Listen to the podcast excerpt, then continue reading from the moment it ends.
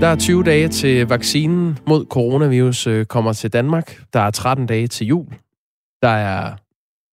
Ja, det kommer jo an på, hvornår du får weekend, men der er i hvert fald øh, en dag til det lørdag. Og øh, det er Radio 4 Morgen, du har tændt for her kl. 7.05 med Kasper Harbo og Jakob Grosen. Der er kommet en reaktion på den opsigtsvækkende nyhed, du fortalte før øh, vi hørte nyhederne med Dagmar i Østergaard, nemlig at mængden af menneskeskabt materiale nu overgår den mængden af organisk materiale. Jeg tror, det er Bo, der skriver, det var virkelig nedslående, også lidt deprimerende nyhed. Et eksempel er bare på Østerbro, hvor der ikke længere er en grøn oase tilbage at trække vejret i, eller bare luft i sin hund. De bygger skøjtehaller, biblioteker, ældreboliger, alt hvad teknisk forvaltning kan finde på at give tilladelser til. Dog ikke helt klar over, hvilken forvaltning, der egentlig bestrider dette område. Men bygge, det kan de sandelig her i bydelen. Ja, man må da sige, at øh, mennesket får sat sit store, fede fodaftryk på den her planet. Jeg forstår stadig ikke helt, altså, hvad det er, man måler over for. Altså, har man vejet øh, Mount Everest, for eksempel? Mm, nej, det er levende, altså biomasse, planter, dyr. Vipse. For eksempel. Ja, anemoner. Okay, Jamen, hvordan, har, hvordan har man det estimeret det der helt så præcist, at man ved, at nu, lige i dag, har mennesket overhældet? Jeg øh, må ærligt tilstå, at jeg har øh, primært læst øh, konklusionen i den artikel, som øh, altså er ude på det videnskabelige tidsskrift Nature, og ikke dykket ned i selve øh, metoden, de har brugt. Men det er i hvert fald det, de er kommet frem til, de her forskere. Og det er noget, der går øh, verden rundt, den nyhed. Altså, menneskeskabt materiale overgår biomasse materiale. Du hørte det i Radio 4 morgen. Klokken er 7 minutter over 7. Mink-sagen skal kuglegraves, og når det kommer til at ske, så skal det ske med en helt ny type undersøgelse. Det er det, der hedder grænskningskommission. Det ord kan man lige så godt lære, for det kommer til at dominere nyhedsstrømmen, når øh, konklusionerne begynder at komme drøbvis. En grænskningskommission skal undersøge forløbet op til og under ordren. Hvis det var en ordre, om, at alle mink i Danmark skal aflives. Modsat den almindelige undersøgelseskommission refereres der ikke til justitsministeren, men til Folketinget. Øhm, og så skal der sidde en landsretsdommer for bordenden, men i den nye type kommission er det et krav, at arbejdet bliver gjort færdigt inden for et år. Jens Rode er jo medlem af Folketingets præsidie for Radikale Venstre. Godmorgen, Jens Rode. Godmorgen. Glæder du dig? Nej, det gør jeg ikke. Hvorfor ikke? Øh, nej, det, det, det er jo ikke sjovt, og vi gør det jo heller ikke for sjovt, det her. Øh, så, så, så det er jo ikke noget, jeg sidder og, og, og hygger mig med. Øh, jeg har bare... Øh, jeg, jeg, jeg blev givet opdraget mm. og, øh, for en måned siden, at øh, sætte mig i spidsen for et udvalg, der skulle prøve at finde en vej til at lave en undersøgelse. Fordi der var to yderpunkter nogle vil have den helt store kanon, andre vil have en vandpistol. Og så skulle jeg prøve at se, om jeg kunne samle Folketinget, og det, øh, det lykkedes. Og mm. det glæder jeg mig over. Ja, jamen, det var egentlig også sådan ment. Jeg tror ikke, der er nogen i Danmark, der synes, den øh, sag er sjov på nogen måde. Øhm, hvor på skalaen så, hvis du selv vil bruge de to øh, yderpunkter i våbenmarkedet, en vandpistol og en, og en stor kanon, hvor ligger man så nu? Lige midt imellem. Ja. Altså, øh, men, men, men det, der er afgørende, det er, at, at altså for mig er det afgørende, at vi finder en undersøgelsesform, som øh, befolkningen kan have tillid til.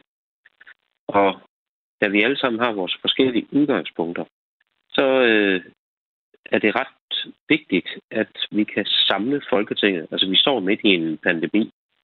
Vi har jo alle sammen øh, hørt øh, pressemødet i morgen, eller i, i går.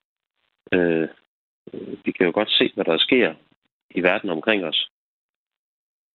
Hvis der skal være tillid, uanset om man er rød eller blå, så kræver det jo, at vi samles om at lave en undersøgelse, så vi ikke står i hver vort verdens hjørne og, og råber og skriger af hinanden. Og jeg tror faktisk, at befolkningen er ret træt af, at øh, lige pludselig så har Folketinget den seneste måned været meget splittet.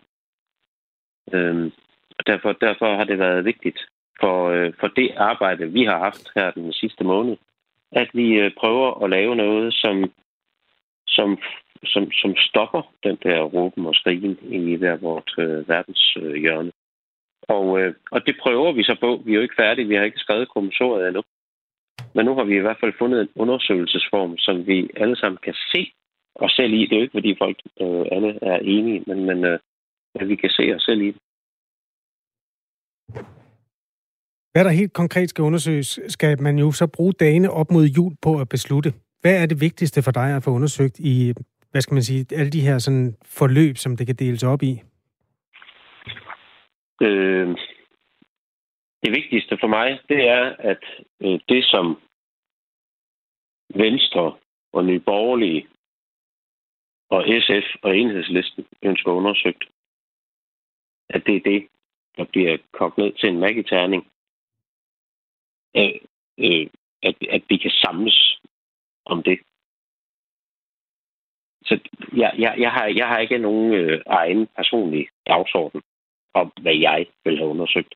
Det er ikke vigtigt for mig, hvad jeg vil have undersøgt. Det er vigtigt for mig, hvad øh, at, at vi kan enes om at skrive et kommissorium, som, øh, som enhedslisten synes er rimeligt, og som Nye Borgerlige synes er rimeligt. Der er, når man laver interviews, vi står jo på sidelinjen af det her, øh, på Radio 4 og alle andre nyhedsmedier, så er der jo enormt forskel på den energi, der er omkring de her øh, øh, diskussioner, alt efter om man spørger i den ene side af Folketinget eller den anden. Det, det er sådan ret målbart. Hvad tror du, I kan blive enige om, hvad skal man sige, hvordan man skal tilgå det her? Det er jo tydeligt, at en opposition vejer morgenluft, når en regering måske har gjort noget forkert. Hvor er det, man kan blive enige om noget som helst? Altså, der foreligger en form for parlamentarisk arbejde der i hvert fald. Men det ved jeg ikke, fordi kommissoriet er ikke skrevet endnu. Det er du øh, Ja, jeg, øh, altså, da, da, vi, øh, da vi lavede det her udvalg, undersøgelsesudvalg under udvalg for forretningsorden, som det hedder i Folketinget, øh, for en måned siden, der, øh, der blev jeg bedt om at sætte mig i spidsen for det.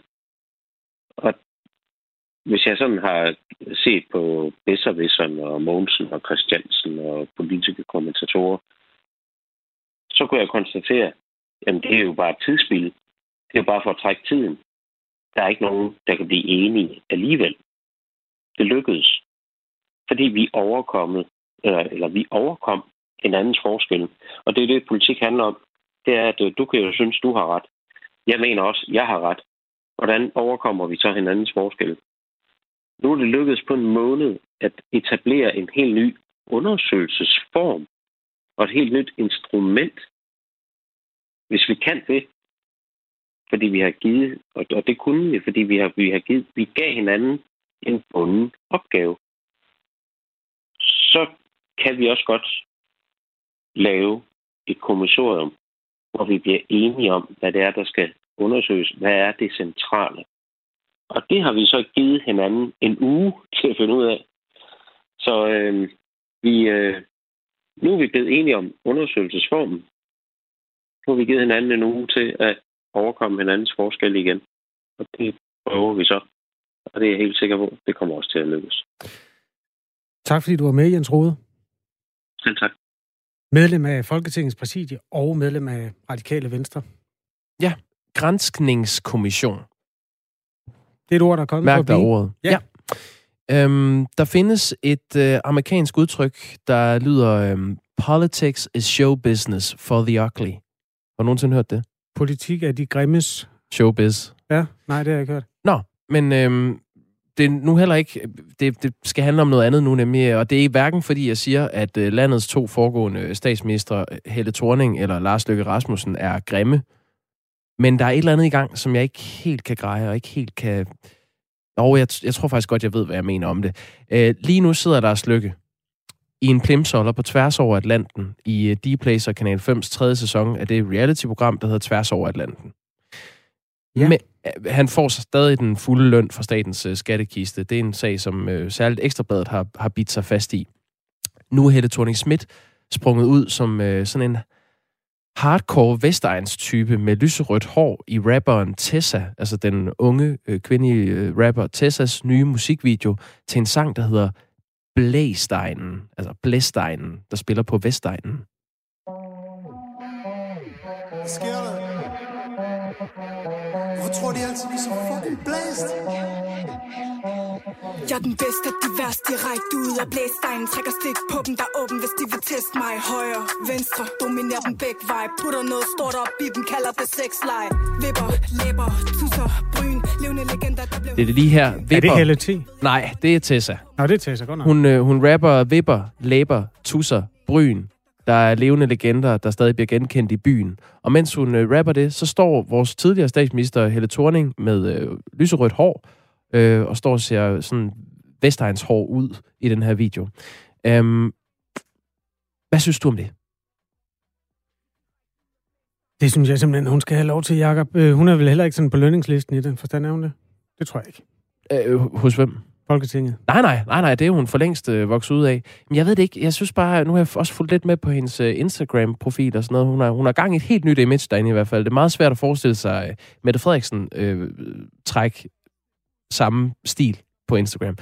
Øh, hun er selv vokset op på Vestegnen i Ishøj, Helle thorning Schmidt, og øh, hun har så sagt i forbindelse med det her i en pressemeddelelse fra Universal Music Danmark, jeg er jo selv fra Vestegnen, og da jeg hørte sangen, kunne jeg ikke lade være med at tænke, at det her det er Vestegnens første rigtige anthem.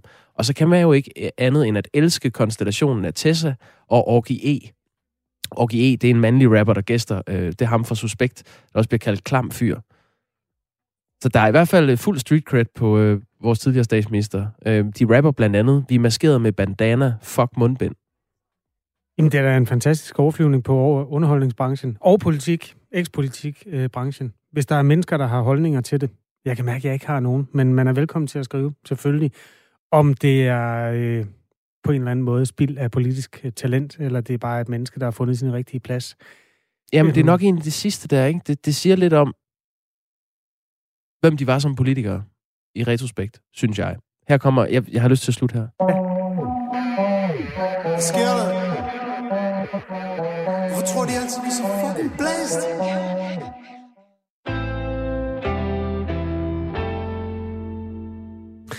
Nå, fra med i dag, fredag den 11. Øh, december, vil 69 ud af 98 kommuner i Danmark blive omfattet af restriktioner. Der lukker blandt andet restauranter, idræts- og kulturliv øh, ned. Det er så 80 øh, procent af Danmark, der bliver lukket delvist ned. Men 29 kommuner går fri af restriktionerne. En af dem er Brønderslev Kommune i Nordjylland. Øh, men borgmesteren mener ikke nødvendigvis, det er den rigtige beslutning. Det skriver Ekstrabladet. Godmorgen, Michael Klitgaard. Godmorgen. Det er dig, der er borgmesteren i Brønderslev Kommune. Ja, det. Ja. Øh, du så gerne, at restriktionerne blev landsdækkende. Hvorfor egentlig det? Altså det jeg så, det var, at der var nogle restauranter, der var åbne i nabokommuner, og så var der åbenbart nogle flere bookinger fra de kommuner, der var lukket ned. Og så siger jeg bare, at det vi skal, det er, at vi skal passe på hinanden, uanset om restauranten ligger i den ene eller den anden kommune. Vi skal prøve at undgå de der sociale aktiviteter, hvor vi kan se, at smitten spredes, og det tænker jeg, at det kunne også være klogt i de sidste kommuner i Danmark.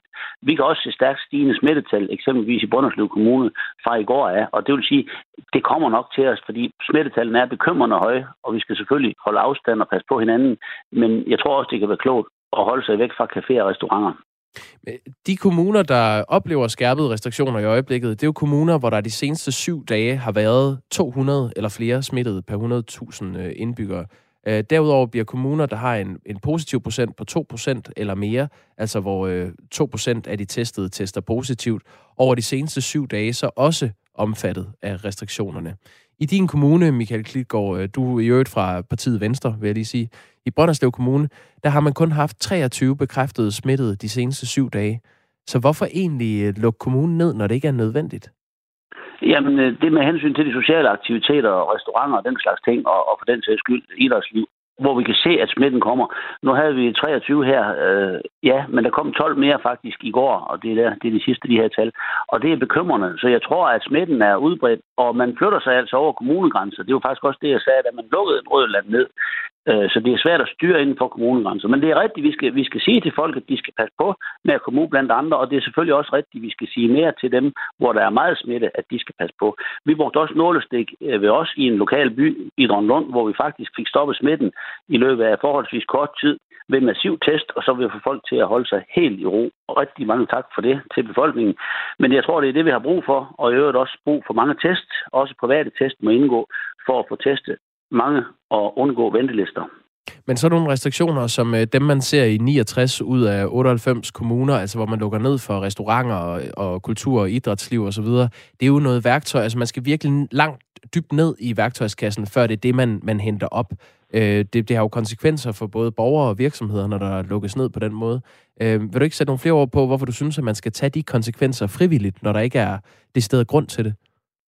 Jo, men jeg tror faktisk, der er grund til lige præcis de steder, fordi det er der, man kan se, at smitten er. Altså, når du nu mødes til idræt, eller når du mødes på café, restaurant, eller mødes mange mennesker til kulturarrangementer, og hvad det måtte være, så ser vi stor smitte. Det, det jeg i sin tid anfægtede mig, det var, at man tog erhvervsliv under en kamp og ikke flyttede over kommunegrænser, hvor også folk, der kørte alene i Randegraven, eller stod alene i en halv, ikke kunne flytte sig over en, en kommunegrænse, som folk jo dybest set ikke øh, kender er der. Og det samme med restauranter det, det er vigtigt, at vi ikke mødes de steder, og derfor gør det ikke noget, synes jeg, at vi går lidt hårdt til værks nu. Vaccinen kommer snart, og vi skal altså passe på hinanden det sidste stykke tid. Michael Klitgaard, når man kigger på listen over øh, kommuner, som er øh, ikke er særlig hårdt ramt af det her, så ligger de syv øh, nordjyske kommuner, som, som måtte holde hårdt for dengang hvor, med minkene og, og nedlukningen, ligger jo i bunden stadigvæk. Altså Brønderslev er ikke særlig hårdt ramt, og, og længere ned ad listen finder man Jammerbugt og Vesthimmerland og Jøring og Frederikshavn og Læsø. Der er næsten ingen corona. Tror du, man kan gøre det der øh, på landsbasis, det som I gjorde i Nordjylland? Eller i de syv øh, kommuner? Jamen, øh, faktisk så gjorde vi jo det, inden den nedlukning, som jeg var meget imod, den kom. Fordi det, det vi gjorde, det var, at vi gik ud helt massivt og testede, og det var, vi meget omhyggeligt passede på og fik fortalt vores øh, borgere, at nu skulle vi i samarbejde undgå at mødes med andre, og det var folk rigtig, rigtig gode til. Og det, jeg tror, der er vigtigt, det siger WHO også, det er, at man samarbejder med borgere, når man skal bekæmpe corona. Og der, hvor man skaber konflikt, og der synes jeg, jeg fornemmer et konflikt også, når man holder en restaurant åben på den anden side af kommunegrænsen, og folk begynder at flytte sig. Og det kan vi selvfølgelig håbe, man ikke gør, og at man forstår alvoren i det her. Men, men jeg tror bare, at øh, smitten den er nu Øh, over 3.000 tilfælde i går, så stor, at den også kommer fra Aalborg herop. Som sagt kunne vi se en stor stigning i går, og derfor er jeg bekymret for det her, og synes, at vi skal passe meget på med de her aktiviteter. Så er der noget andet erhvervsliv, vi kan holde i gang, men, men jeg må erkende, at restauranter, caféer og den slags ting, de får det svært, og der må man sørge for kompensationsordninger til de erhverv, det drejer sig om. Det arbejdes der med. Øhm, det, som der... Øhm, det, som I, I gjorde, et, altså er jo, hvad skal man sige, de der store byer, som, som, hvor smitten er værst lige nu, kan man, tror du, man kan gøre det samme der, som I gjorde i, i Nordjylland i den periode? Altså lukke ned, teste massivt og få dæmpet smitten? Jeg, jeg tror, det er svært, men, men jeg erkender, at det med at teste folk og så få brudt smittekæden, det tror jeg er alfa og omega her. Og så er det de sociale aktiviteter, og de har været større i de store byer. Det kan vi se, at det er et problem, så, så breder smitten ud fra nogle af de ting. Det var faktisk også det, vi oplevede i en mindre by, at det var et socialt arrangement, hvor smitten blev spredt fra det er der, hvor at man er tæt i kontakt med hinanden, og måske glemmer nogle af de forholdsregler, der er absolut nødvendige. Så, så det er det, man skal gøre, og jeg tror at også, folk i storbyen forstår alvoren i det her. Men det er som om, der er lidt coronatræthed i øjeblikket, og det skal vi bekæmpe. Nu er vi nødt til at stå fast og holde, holde fast også i at forstå, at vi skal bekæmpe den her sygdom, indtil vaccinen kommer. Michael Klitgaard, ønsker du også en, øh, en nedlukning af Brønderslev Kommune, sådan at de lokale virksomheder, restauranter, bar osv. kan få del i de der hjælpepakker? Nej, jeg, jeg står ikke og ønsker øh, lige direkte. Jeg, jeg så bare problemet og fik specielt viden om problemet, dengang nogen begyndte at gå over i restauranter i nabokommuner. Og det synes jeg, det er lidt svært at, at skille ved kommunegrænser. Danmark er et helt land, og det er rigtig svært at sige, at, at den ene kommunegrænse går der, og så kan man se en restaurant åben på, på den anden side. Det skiller jo ikke sådan lige præcis øh, i vores kommune, så Aalborg det er jo ikke sådan, at, at, at der er mange flere smitte på den ene side af kommunegrænsen end den anden. Men det er rigtigt, at det i bymidteren, der har der været mere smitte, på grund af, at der er flere af de her øh, caféer åbne og restauranter. Og vi har ikke så mange, så det er ikke et stort problem. Men, men øh, jeg vil bare sige, at man er nødt til, synes jeg, at kigge i hele landet i det her. Det var sådan set mit budskab. Det, det er jo faktisk nemmere at tælle de kommuner, der ikke er ramt af delvis øh, nedlukning på den måde. Øh, det er 29, så vidt jeg kan tælle mig frem til. Der er 69, der, der er ramt af det nu. Øh, det betyder jo lige nu, at skoleelever fra 5. klasse og op efter er sendt hjem i de her berørte kommuner og skal undervises digitalt. Bar, caféer og restauranter, som vi har vendt, de er lukket. Øh, der må dog godt sælges mad ud af huset. Og så er det teatrene og spillestederne og biograferne og øh, de andre kulturinstitutioner, som skal holdes lukket. Øhm, Michael Klitgaard, som borgmester i Brønderslev, kan du jo opfordre virksomheder og borgere til at øh, overholde de samme restriktioner. Vil du gøre det? Altså, skal de lukke biksen og hive børn hjem på skole? Nej, men vi opfordrer folk til at passe rigtig meget på, og vi har faktisk skoleklasse der hjemme nu også, fordi øh, de, der blev smittet elever faktisk i går, og mm. det vil sige, at der kommer elever hjem, så vi passer jo meget på, og, og så nedlukker vi, som det er behov for. Og jeg står heller ikke at sige, at vi skal have den nedlukning. Jeg sagde bare, ud fra det her med restauranten på den anden side af kommunegrænsen, det var et problem, fordi de der sociale arrangementer, det ser ud til at være en rigtig stor smittekilde, og det var egentlig der, jeg sagde, det, det er ikke så heldigt, at man gør det forskelligt fra kommune til kommune. Og det var også det, vi oplevede, da man lukkede de syv kommuner op. Det gav nogle komplikationer. Det var så på en anden måde, og for mig lidt mere alvorligt, fordi det var typer af virksomheder, hvor man faktisk slet ikke smittede, hvor man godt kunne arbejde på den anden side af kommunegrænsen. Tak skal du have, Michael Klitgaard. Selv tak. Venstreborgmester i Brønderslev Kommune. Klokken er øh, fire minutter i halv otte, og det er Radio 4 morgen, du øh, har tændt for. Det skal du have tak for. Vi bevæger os langsomt hen mod årets korteste dag. Gud ja, 10 dage. Spørgsmålet er, om den er øh, i gang. Altså en af dem var der i hvert fald i går. Der, der blev nærmest ikke dagslys, der hvor jeg befandt mig. På noget tidspunkt. Nej, heller ikke der, hvor jeg var. Nu sidder jeg og kigger på den vejr-app, der hedder YR, som er et norsk øh, produkt. Og øhm, hvis det står til troende, hvad YR meddeler her om vejret i den forestående tid, så skal du vente dig til farven grå. Har vi ikke vendet os til den? Jo, der er jo ingen farver. Øhm, men jamen, det er jo helt absurd. Altså, der er sådan en lille dunet grå sky nu. Øhm, klokken 8 vil du opleve, at den dunede sky slipper en lille bitte smule vand, hvorefter den igen bliver dunet øh, uden regn.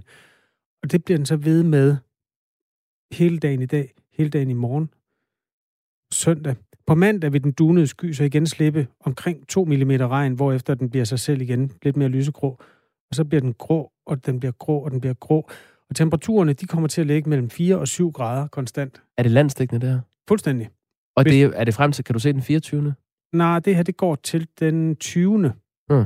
Og hele vejen til den 20. Altså, sådan laver man vejrudsigter, det ved jeg godt. Der kan ske ting og sager. Men hele vejen frem til den 20. Der ligger vi i en mørk, rå dyne, og temperatur der lige over øh, køleskabstemperatur. Det er 50 nuancer af grå på den totalt ufrække måde. Man bliver lidt zombie af det her liv, der foregår i øjeblikket. Jeg havde sådan en oplevelse forleden, hvor jeg havde været inde og handle i øh, Rema, jeg kom ud, og du ved, altså man kommer ud i, det er mørkt, når man står op, så går man på arbejde, og lukker lige øjnene et øjeblik, og så er der mørkt igen, og så skal man ned og handle, og man skal have det der mundbind på, og man ved ikke, hvem det er, man går forbi, og det hele er bare gråt i gråt. Jeg kom så ud med min varer, ud til min bil, og øh, skulle have fat i min bilnøgle nede i lommen, ikke? Mm. Og så stillede jeg så min varer op øh, oven på øh, bilens tag som klonk. Det var en sixpack og noget robrød og ja. øh, et eller andet. Det nederste af kostpyramiden? Ja, lige præcis. Og, og da jeg så stillede de der ting med et brag, så kigger jeg ind på førersædet, og der sidder en mand og kigger på mig med kæmpe øjne. For det var ikke min bil. Åh oh, nej. Og han, oh, han var sådan helt... Mr. Bean. og det er bare det der sekund, hvor blodet så begynder at pumpe rundt i venerne igen, og det går op for en. Man er faktisk i live, og der er andre mennesker til. Ej, det var et fantastisk øjeblik egentlig. Ja, meget smukt øjeblik. Krammede I så? Nej, det gjorde jeg jo selvfølgelig ikke. Nej, jeg ham, han åbnede døren, og han var sådan en anelse grænseoverskredet, men faldt til ro, da jeg sagde, det må du falde med Ja. jeg troede, det var min bil. det var samme farve? Jamen, alle biler er jo grå lige i øjeblikket. Ja, i mørket er alle biler grå. Nå, jamen, øh, tak for den anekdote. Ja, velbekomme, og hvor glæder jeg mig godt nok til, at på et eller andet tidspunkt kommer bare sådan en lille anelse af sol ned over det her land igen, så man kan se forskel på bilerne og menneskerne, og ja, dag og nat. Det er helt vildt trist. Men øh, vi skal prøve at få humøret lidt op også. Øh, på den anden side af nyhederne, som vi nærmer os, der er 27 sekunder til de går i gang, øh, der skal vi tale med borgmesteren i Holstebro Kommune, H.C. Østerby. Og det er jo om øh, den her igen lidt øh, meget ulykkelige sag med de nedgravede mink, hvor der muligvis allerede er sævet forurening ned fra dem ned til grundvandet. Så det bliver nok på den anden side af den historie, vi kommer til at smile igen. Radio 4 Morgen er åben for inputs. Du kan altid skrive sms'er, der starter med R4 og et mellemrum. Og en besked, send den til 1424. Klokken er halv otte. Godmorgen.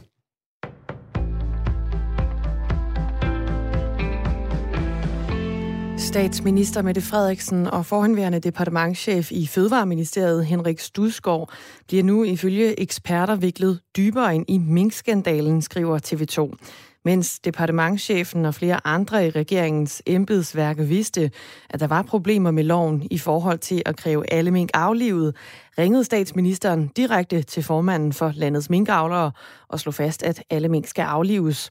Det står formanden for Dansk Pelsdyravlerforening, Tage Pedersen, frem og fortæller til TV2. Mette Frederiksen ringer og siger, at regeringen står helt fast på, at alle mink skal aflives.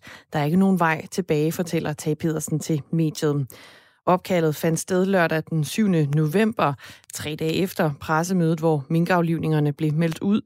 Inden samtalen med statsministeren havde Tage Pedersen ringet til departementschef Henrik Studskov fra Fødevareministeriet og bedt om et klart svar om aflivningerne skulle fortsætte eller ej.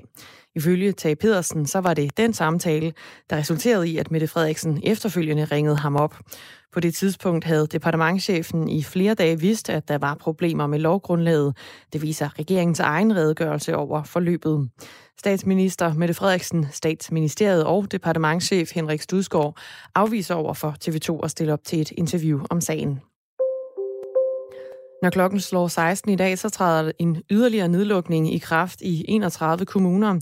De ældste elever skal igen fjernundervises, restauranter og barer lukker, og det samme gør fitnesscentre, biografer og andre kulturtilbud. Tilsammen med de i forvejen 38 nedlukningsramte kommuner betyder det, at omkring 80 procent af danskerne skal leve med udvidet restriktioner. Et ekspertudvalg under USA's lægemiddelstyrelse FDA anbefaler en godkendelse af coronavaccinerne fra medicinalselskaberne Pfizer og BioNTech. Det vurderede, at fordelene ved at tage vaccinen var tungere end risikoen for personer på 16 år og ældre, skriver nyhedsbyrået Reuters. FDA er ikke forpligtet til at følge udvalgets anbefalinger, men forventes at gøre det inden for få dage endda. Når beslutningen den er på plads, så vil USA begynde at levere millioner af vacciner, skriver nyhedsbyrået AP. Der er risiko for, at grundvandet ved minkmassegravene nær Kølvrå, nær Karup og i Bortrup ved Holstebro måske allerede er blevet forurenet med en række skadelige stoffer. Det kunne vi fortælle her på Radio 4 i går, efter at have læst en rapport som GEOS, der foretager geologiske undersøgelser, og Danmarks Tekniske Universitet har lavet en rapport for Miljøstyrelsen. Og det skaber bekymring hos Carsten Dahl Schmidt, landmand ved Nørrefælling, nær massegraven i Holstebro Kommune. Det har været for dag i dag, med det her. det kunne kun gå galt. Det har jeg sagt hele tiden.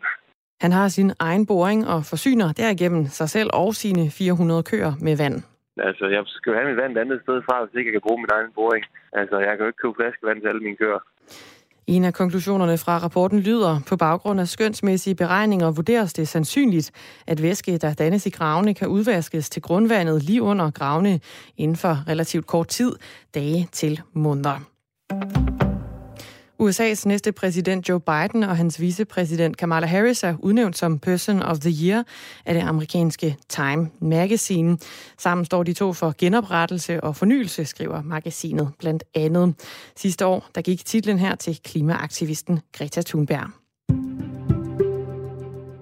Det bliver skyet i dag, og så kommer der også lidt nedbør som regn eller som slud.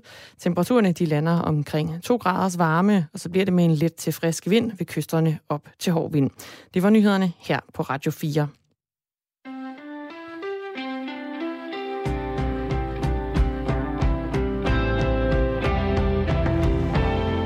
Godmorgen. Klokken er 7.34. Det er øh, en fredag, hvis du skulle være i tvivl, og øh, programmet hedder Radio 4 Morgen. Jakob Grosen og Kasper Harbo laver morgenradio til dig. Og de mange tusind ton mink, der er begravet to steder i øh, Midt- og Vestjylland, udgør en betydelig risiko for grundvandet. Der er far for, at øh, forurenende stoffer fra de døde mink, som blev begravet, fordi de var smittet med coronavirus, allerede er siddet ned i øh, grundvandet. Det viser en rapport, som GEOS, altså de nationale geologiske undersøgelser for Danmark og Grønland, og Danmarks Tekniske Universitet har lavet for Miljøstyrelsen, og som øh, vi øh, har fået øh, lov at kigge i her på Radio 4. Og øh, det skaber bekymring blandt de lokale, blandt andet for Carsten Dahl Schmidt, som er landmand, landmand ved Nørre Fælling, nær Massegraven i Holstebro Kommune. Helt vildt bekymret. Det har jeg været for dag i dag med det her. Det kunne kun gå galt. Det har jeg sagt hele tiden.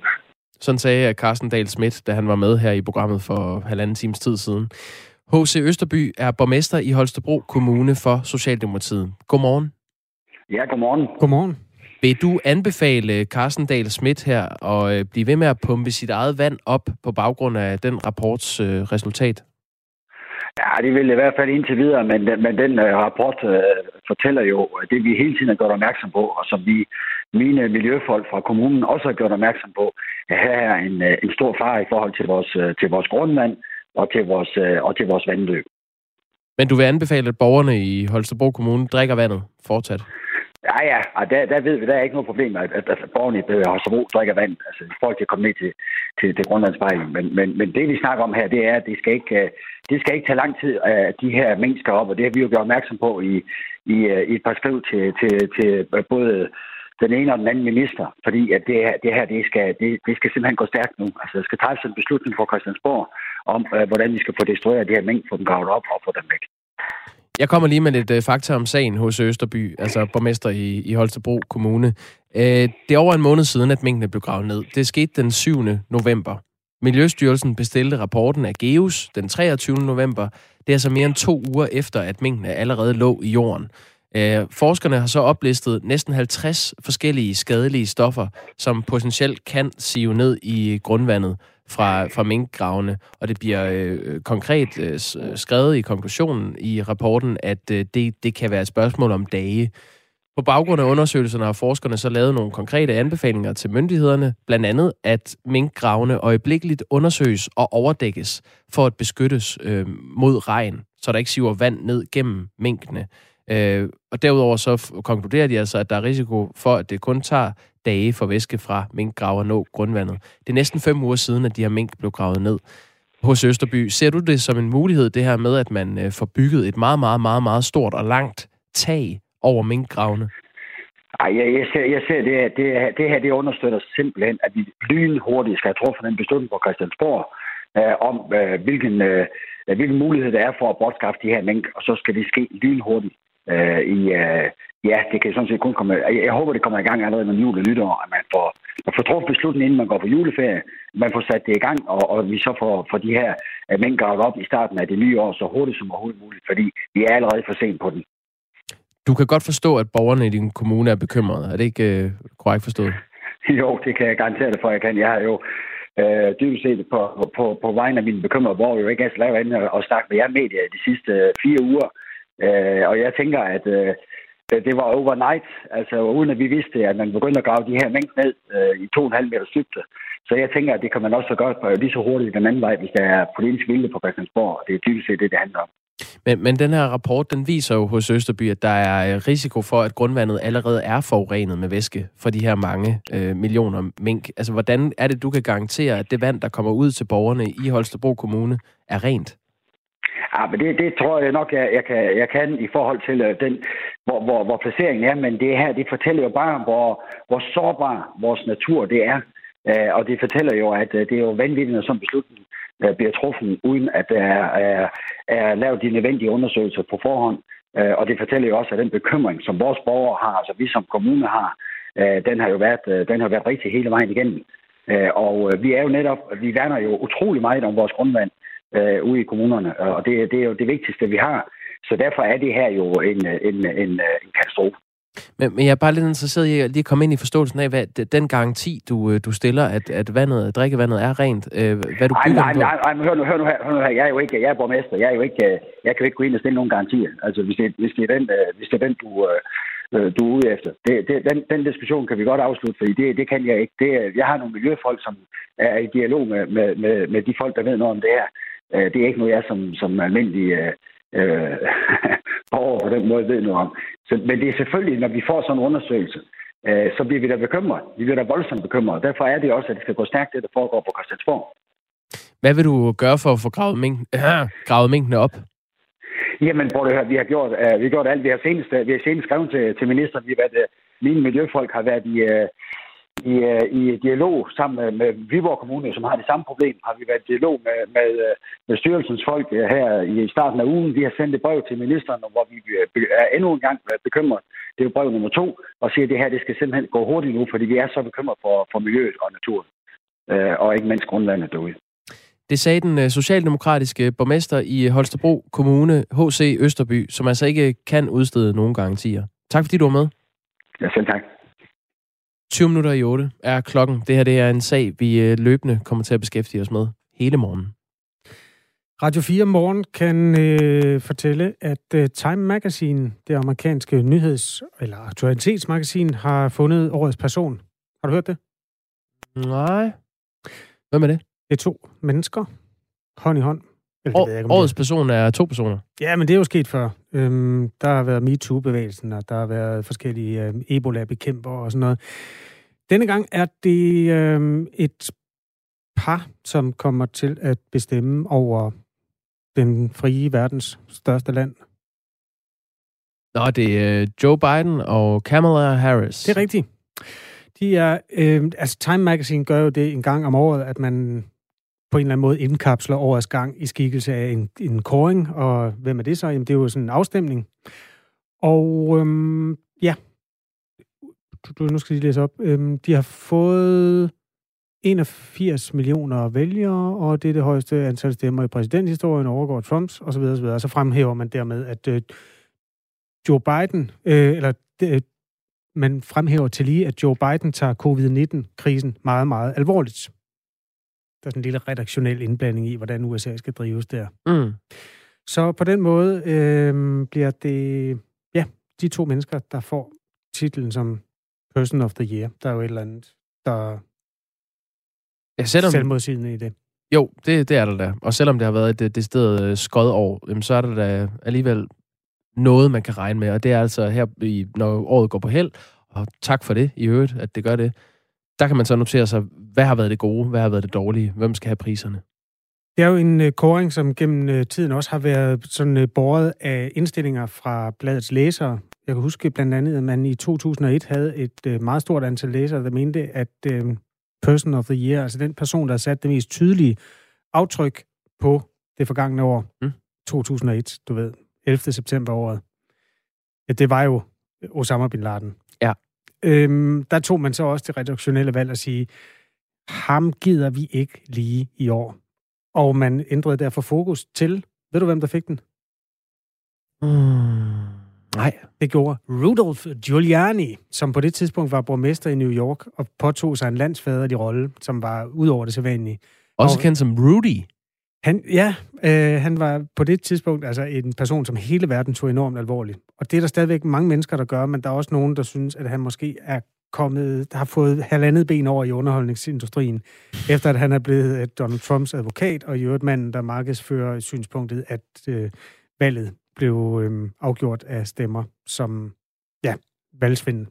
Ja, lad os da bare sige, uh, rimelig aparte optrædener, han har på de pressemøder, han, uh, han holder i dag. Men uh, Person of the Year 2001, ja. det kan man sgu ikke tage fra ham. Nej, det kan man lige præcis ikke. Øh, men altså, 2020, det er Biden og Harris i en og samme person. Ej, Kate, hun skriver ind. Den, den tager jeg selv, den her. Jeg nyder at høre en ung, frisk stemme om morgenen, men jeg vidste ikke, at den ene af jer øh, fantastiske radioværter er så ung, at stemmen lige er gået i overgang. Pest Elsen for Kate. Det var, øh, det var min stemme, der lavede, spillede mig et pus. Det skal jeg beklage, Kate. Men det, øh, så ung er jeg altså ikke. Men det er tæt på. Jakob han er i begyndelsen af 30'erne. Jeg er 49. Du er 32, ikke Jacob? Jo. Ja, og jeg er 49. Så ja. har vi lige øh, deklareret tingene, som, som de nu skal tages. Lige nu er klokken 7.44. Skal vi tage ud i Corona Danmark? Ja. Så 16 minutter i 8.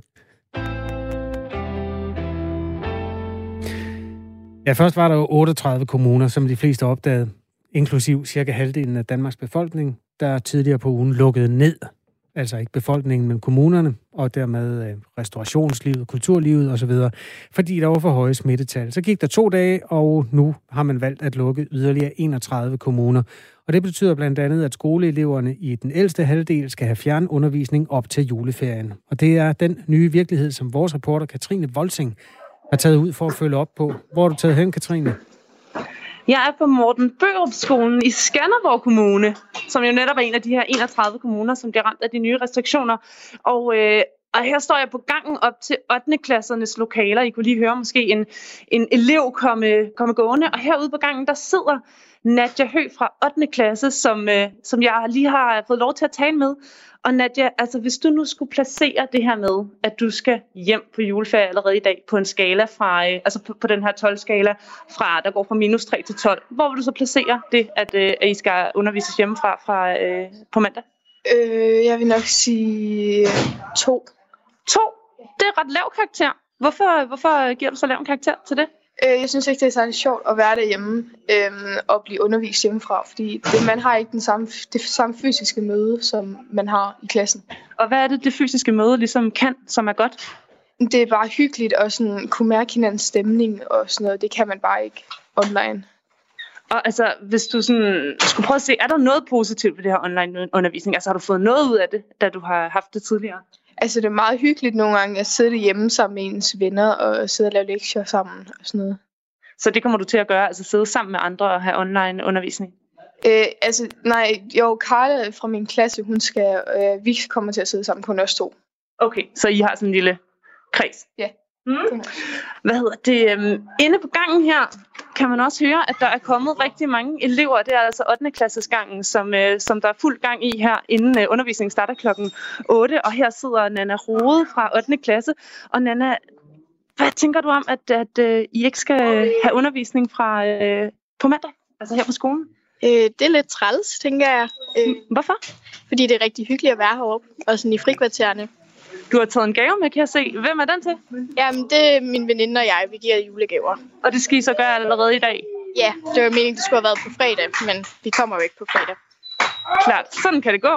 Sådan er det, når, øh, når man øh, går i 5. klasse eller op efter, fordi så skal man nemlig ikke længere øh, i skole, men altså undervises hjemmefra fra på mandag. Og det gælder altså i rigtig, rigtig mange kommuner, 69 kommuner, fra, øh, fra kl. 16 i dag. Og Per Krog Jensen, du er øh, skoleleder her på Morten Bøgerskolen. Altså, hvordan kan I blive klar til fjernundervisning på så kort tid? Jamen, det er da også en stor opgave, og jeg tænker, at vi får rigtig travlt i dag. Men øh, det er jo øh, en opgave, vi jo har prøvet at lave et scenarie i forhold til igennem de sidste par måneder, fordi der har vi jo øh, godt kunne se, at øh, blev vi ramt af det her, jamen øh, så ville der jo være hjemmesendelser. Øh, vi havde måske ikke lige øh, forventet, at det ville blive så massivt som det her, men jeg tænker egentlig, at alle teams har øh, lavet øh, nogle øh, planer og lavet nogle aftaler for, hvordan kan vi gå ind og, øh, og agere i det her øh, i næste uge. Der er sådan en ting, der slår mig, som jeg kan have svært ved at se for mig online, og det er sådan et fag som, som idræt. Altså, hvordan gør man det online? Ja, det er jo også noget af det, vi skal kigge lidt på. Men øh, jeg tænker i hvert fald, det bliver svært at bevare fællesskabet i det. Sådan bliver det jo. Men øh, man kan jo måske stadigvæk godt læse en tekst. Man kan måske stadigvæk godt få en opgave, der hedder, at man skal løbe en tur eller lignende. Øh, og det er, det er jo noget af det, vi skal prøve at kigge lidt nærmere på i dag også. Hvad, hvad muligheder har vi? Og det brimler altså ind, som I kan høre, med elever ind til, øh, til 8. klassegangen her, som, som er en lille smule dækket op til jul, eller pyntet op til jul, selvom de nok havde regnet med at skulle gå i skole lidt længere. Hvad oplever du, øh, at det betyder, at de her øh, mindste elever ikke bliver sendt hjem? Altså, hvad, hvordan oplever du det? Jamen, vi er da rigtig glade for alle de elever, vi kan få lov til at bevare på skolen. Uh, vi har da helt klart håbet, at alle kunne blive her frem til jul. Det er absolut ikke et drømmescenarie for os, det her. Uh, men det, at vi kan bevare de mindste elever, gør selvfølgelig, at vi jo der kan arbejde uh, på en helt anden måde, end vi nu kan uh, med, uh, med fjernundervisningen. Det her med, at vi kan bevare den gode relation, uh, det er altså nummer et. Uh, så det er vi da glade for. Hvordan vil I prøve at bevare den gode relation øh, igennem den her fjernundervisning, når denne her øh, del af skolen, som vi står i lige nu, bliver fuldstændig stille fra på mandag? Jamen, vores udgangspunkt er egentlig, at vi prøver at køre så tæt på normal undervisning som muligt. Altså, at lærerne tjekker ind med eleverne til øh, de lektioner, der nu står i skemaet. Det skal, det skal vi selvfølgelig lige ud og tale med de forskellige teams om nu her. Øhm, og så bliver det jo så bliver det jo på den måde det, at lærerne er, er tilgængelige for eleverne og tjekke op, hvis vi har nogle elever, hvor vi tænker, at her kan være nogle sådan særlige udfordringer, vi skal have et øje for. Så man må godt ringe til sin lærer og, og spørge om ting? Det øh, må man gerne. Altså, øhm, nu er der jo en masse forældre til alle de her børn, som skal have deres små øh, julenisseunger hjem lidt før tid øh, på juleferie. Er det noget, som I har oplevet, at de har ringet og sagt pis? Eller, øh, eller hvordan, øh, hvad, hvad er reaktionen fra forældrenes side været? Jamen helt generelt, så synes vi egentlig, vi oplever en rigtig stor forståelse fra forældrenes side. Øh, jeg kan sige, jeg, jeg skrev ud i går, lige så hurtigt jeg kunne komme til tasterne, at det var den her situation, vi stod i. Og jeg har ikke fået nogen henvendelser endnu, øh, men øh, nu må vi selvfølgelig se, hvad dagen den bringer her. Øh, og er der nogen, der står og har store udfordringer med det, så må vi jo også prøve at tage hånd om det selvfølgelig. Godmorgen. Der kommer flere elever gående op ad trapperne her op til 7. klasses lokalerne. Er det rigtigt? Ja, det er nu lige 8. vi har helt 8. oppe. helt oppe også. Okay, klart. Der er altså, øh, jeg vil sige, det ligner, at alle møder op i dag på sidste skoledag. Nu er det jo også nærmest juleafslutning, og jeg er nødt til at afsløre for, øh, for lytterne, at du har taget en særlig sweater på i dag. Altså ud over din skjorte, øh, som er sådan meget øh, helt almindelig skjorte med lidt mønster på, så har du simpelthen valgt at trække i en, øh, en sweatervest. Og på den er et, øh, et hus og juletræer og julehjerter. Altså, er det fordi, det er sidste skoledag for de store elever, at du har klædt dig så festligt på? Øh, jamen, det skulle man selvfølgelig tro, øh, men nej, det er det egentlig ikke. Det er en tradition, vi har her på skolen, at om fredagen, der tager vi julesweater på for nu at fejre det gode øh, julehumør, og øh, selvom man da nok kan diskutere, hvor godt julehumør der er lige i dag, så har vi altså valgt at sige, at øh, det har vi også på i dag. Hvordan er julehumøret herude, Atne? Er det godt? Ja, ja. Ja, jeg synes at det lyder sådan okay. Det, det hjælper måske også med sweateren, eller hvad tænker I? Ja, det var hyggeligt. Det var hyggeligt. Har jeres lærer også sådan en på? Ja, de fleste. De fleste. Ej, hvor er det fedt. Det skulle man overveje selv at gøre. Um, Nadja, Hø, altså nu bliver de her restriktioner jo indført, ikke også? Og det gør de, fordi vi skal se så få mennesker som muligt. Og nu står vi allerede en lille gruppe herude på gangen. Og jeg er faktisk uh, iklædt, uh, iklædt mundbind. Uh, men I sidder ned og er helt stille, så det er jo fair nok, at I kan det på. Men altså, hvor mange mennesker kommer I til at se, når, når, når skoledagen på Teams fra næste uge er overstået? Hvad siger du, Nadia? Øh, det ved jeg faktisk ikke helt. Det er måske lidt forskelligt, hvad man sådan plejer at lave i fritiden. Ja. Hvad, hvad tænker I? Altså, kommer I stadig til at se jeres venner? Hvad hedder du? Øh, jeg hedder Sofia Aarhus. Ja? ja. Hvad, kommer du stadig til at hænge ud med folk efter skole, øh, skoletid, når nu øh, I skal sidde online? Altså, umiddelbart kunne jeg da godt forestille mig, at det vil være noget, som jeg kunne finde på, fordi altså, det bliver jo lidt kedeligt i længden derhjemme, når det er, man kun ser øh, de samme mennesker igen og igen. Men man skal jo stadigvæk sådan lidt til hensyn for, hvad de andre, det, det, man gerne vil hænge ud med, øh, mener omkring corona og deres forældre og sådan noget. Ja, man skal passe på, ikke også? Vi skal passe på med smitten. Hvad hedder det? I hvert fald så lukker dørene altså til den sidste undervisningsdag for 5. klasse og op efter. Og jeg har tænkt meget over, hvordan mit øh, 5. til 9. klasses jeg ville have reageret på den her, øh, den her udmelding. Og det tænker jeg, Kasper og Jakob, at I også lige kan tænke lidt over. Var I blevet glade, eller var I blevet ked af det? Det havde været et spørgsmål om, der var sne på skibakken lige præcis den dag. Øh, eller kælkebakken. Ikke? Der er ikke altså... sne. Der er ikke sne. Det er en regnfuld dag i dag, kan jeg så afsløre. Jeg har lige været ude i den. Ja, det er en god omgang. Jamen, det er ikke sikkert, det er noget, der øger livskvaliteten, at man ikke kan få lov at omgås øh, andre ligestillede små. Særligt ikke efter sådan et år, som vi har haft. Det tror jeg heller ikke. Tak for det, Katrine Volsing, som altså var med fra Morten Børup skolen, og tak til de mange elever, som lige øh, havde tid til at, at tjekke ind hos hende og fortælle om, hvordan de oplevede det, der nu skulle vise sig at blive årets sidste skoledag. Også i Skanderborg Kommune, som er en af de 39, der blev lagt oven i bunken af restriktionsramte kommuner. Var det ikke 39, der kom til? Jeg kan ikke huske det. I hvert fald, mm. nu er to tredjedel af kommunerne pålagt restriktioner. Mange af dem i Østjylland, og Skanderborg var altså en af dem, der blev fået til listen. Klokken ja. er 7.53. Sådan er det.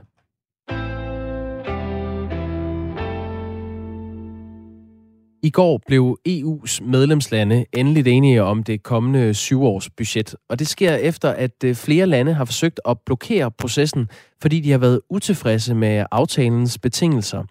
Nu har vi Louise Witt, EU-korrespondent for Børsen, med på en øh, linje. Godmorgen. Eller har vi? Der øh, er synligheden ikke rigtig hul igennem til Louise Witt. Kan du høre os? Det kan hun ikke. Det gør, øh, ved du hvad, øh, vi parkerer den, og så samler vi den op lige om lidt. Øhm, I mellemtiden, så tager vi et par af de sms'er, fordi der er mennesker, der gør sig den ulejlighed at skrive ind til Radio 4 morgen. God idé. Og øh, tak for det. Det er selvfølgelig refleksion over de indslag, vi bringer. Og det første, det er Henrik, Henrik fra Albertslund. Han lyttede med, da vi havde interview med H.C. Østerby, som er socialdemokratisk borgmester i øh, Holstebro Kommune i Vestjylland, som er en af de to kommuner, der er primært øh, bokser med eftervirkningerne, eller i hvert fald frygter at komme til at bokse med eftervirkningerne af en masse nedgravede mink. Henrik han skriver, hvor svært kan det være for en kommune at påbegynde fjernelsen af nedgravet mink? Det må vel på grund af to øh, nedlukning være en masse ledige gravkøer og lastbiler og slamsuger. De kan vel lige så godt som staten bare gøre det, skriver Henrik. Hvis man skal svare Henrik, kan man sige, det er nok ikke så svært at grave minkene op. Det svære er at øh, beslutte, hvor de så skal være. Og ja. det er det, man har haft lidt arbejde med. Og det er en sælsom blanding af mudder og kød og blod, der øh, ligger der. For ikke den... at gå mere øh, bogstaveligt ind i den. Nå, nu har vi Louise Witt med. Øh, jeg kommer lige med oplægget igen. Vi kan lige sige godmorgen til dig, Louise Witt. Godmorgen. Ja, den er god med dig. Ja. Ej, men det var da utroligt. Jamen, øh, der, der er en drillenisse, der bliver ved med at, at sætte sig øh, på linjen, åbenbart. Nå, så lad os tage nogle flere sms'er, Kasper. Der kommer en her fra Bent Hovald Bertelsen. Godmorgen. Jeg vil anbefale, at I tjekker op på de nye genmodificerede vacciner. Hvorfor siger danskerne nej tak til genmodificerede fødevarer, men ja tak til genmodificerede vacciner, der sprøjtes direkte ind i kroppen? Spørger han. Det er en øh, udokumenteret påstand, at danskerne i bred forstand siger nej til genmodificerede fødevarer, men der er jo en større politisk bevidsthed omkring det, end der er omkring vaccinerne.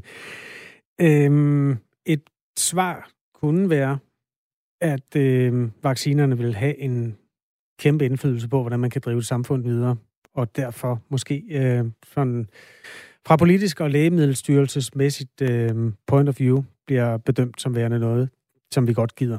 Det er i hvert fald et bud. Mm, Tak for sms'en der. Ja.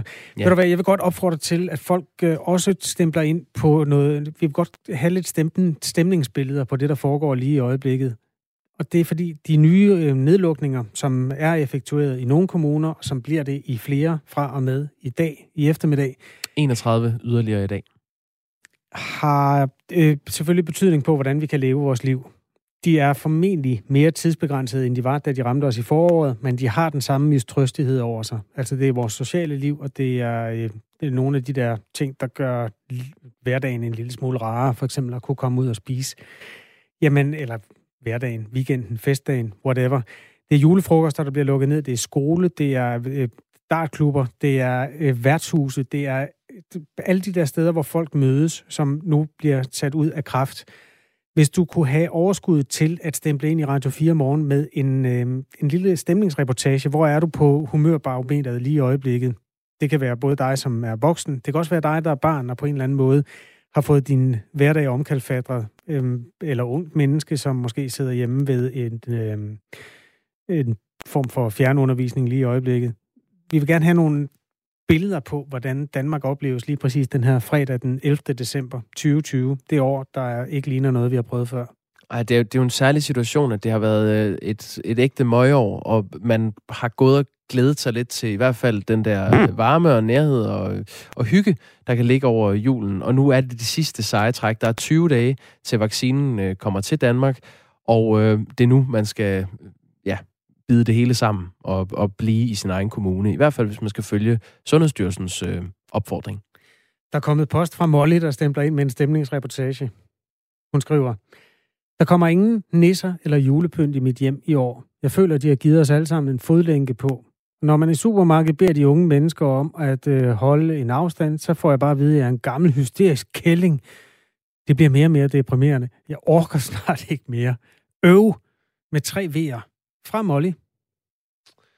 Øh, Bjarne Holm øh, stempler ind på historien om øh, de døde mink, som øh, ligger og muligvis skaber en forurening ned til grundvandet i, øh, i Midt- og Vestjylland. Øh, hej Morgenradio. Vedrørende bortskaffelse af minkkadaverer. Når vi ser bort fra pelsene, det ydre, som kunne have bragt Danmark en milliardindtægt, så må branchen vel have haft en standardprocedure for en miljøvenlig bortskaffelse af kadaverne. Hvad gik den ud på? Med andre ord, hvordan skaffede branchen sig af med de afpelsede minkkadaver, inden staten skred ind? Med venlig hilsen, Bjarne Holm fra Hillerød. Det, der var den normale procedure, var jo, at man fik dem øh, brændt, øh, eller på anden måde øh, kremeret i nogle af de anlæg, der var konstrueret til det. Mm. Men de er ikke konstrueret til 17 millioner på en gang. Det er jo det, der er det store problem. Ja, vi belyste faktisk i går ved at øh, læse lidt op fra, fra Danske Minkavlers hjemmeside, hvor der stod, at 100% af minken blev brugt. Altså det var sådan et, øh, et koncept, et udgangspunkt, man havde, at man brugte øh, alle dele af den til, til forskellige øh, ting og sager. Øh, et bud på mink-bortskaffelsen. Kører et par tons til Marienborg, og resten til Christiansborg. Ja, det forsvinder de jo ikke af, kan man sige, men så kan de jo selvfølgelig... Så kan de ligge der og rådne op. Jamen altså. Ja, øhm, jeg kan ikke finde ud af noget om 6. klasser, specialklasser og op efter bliver lukket ned. Hvis ikke, må det jo være, fordi de ikke kan smittes, skriver Sonny. Øhm, det tror jeg, du skal regne med, Sonny. Ja, I de kommuner, klasser. som er berørt. Ja. Klokken er blevet 8.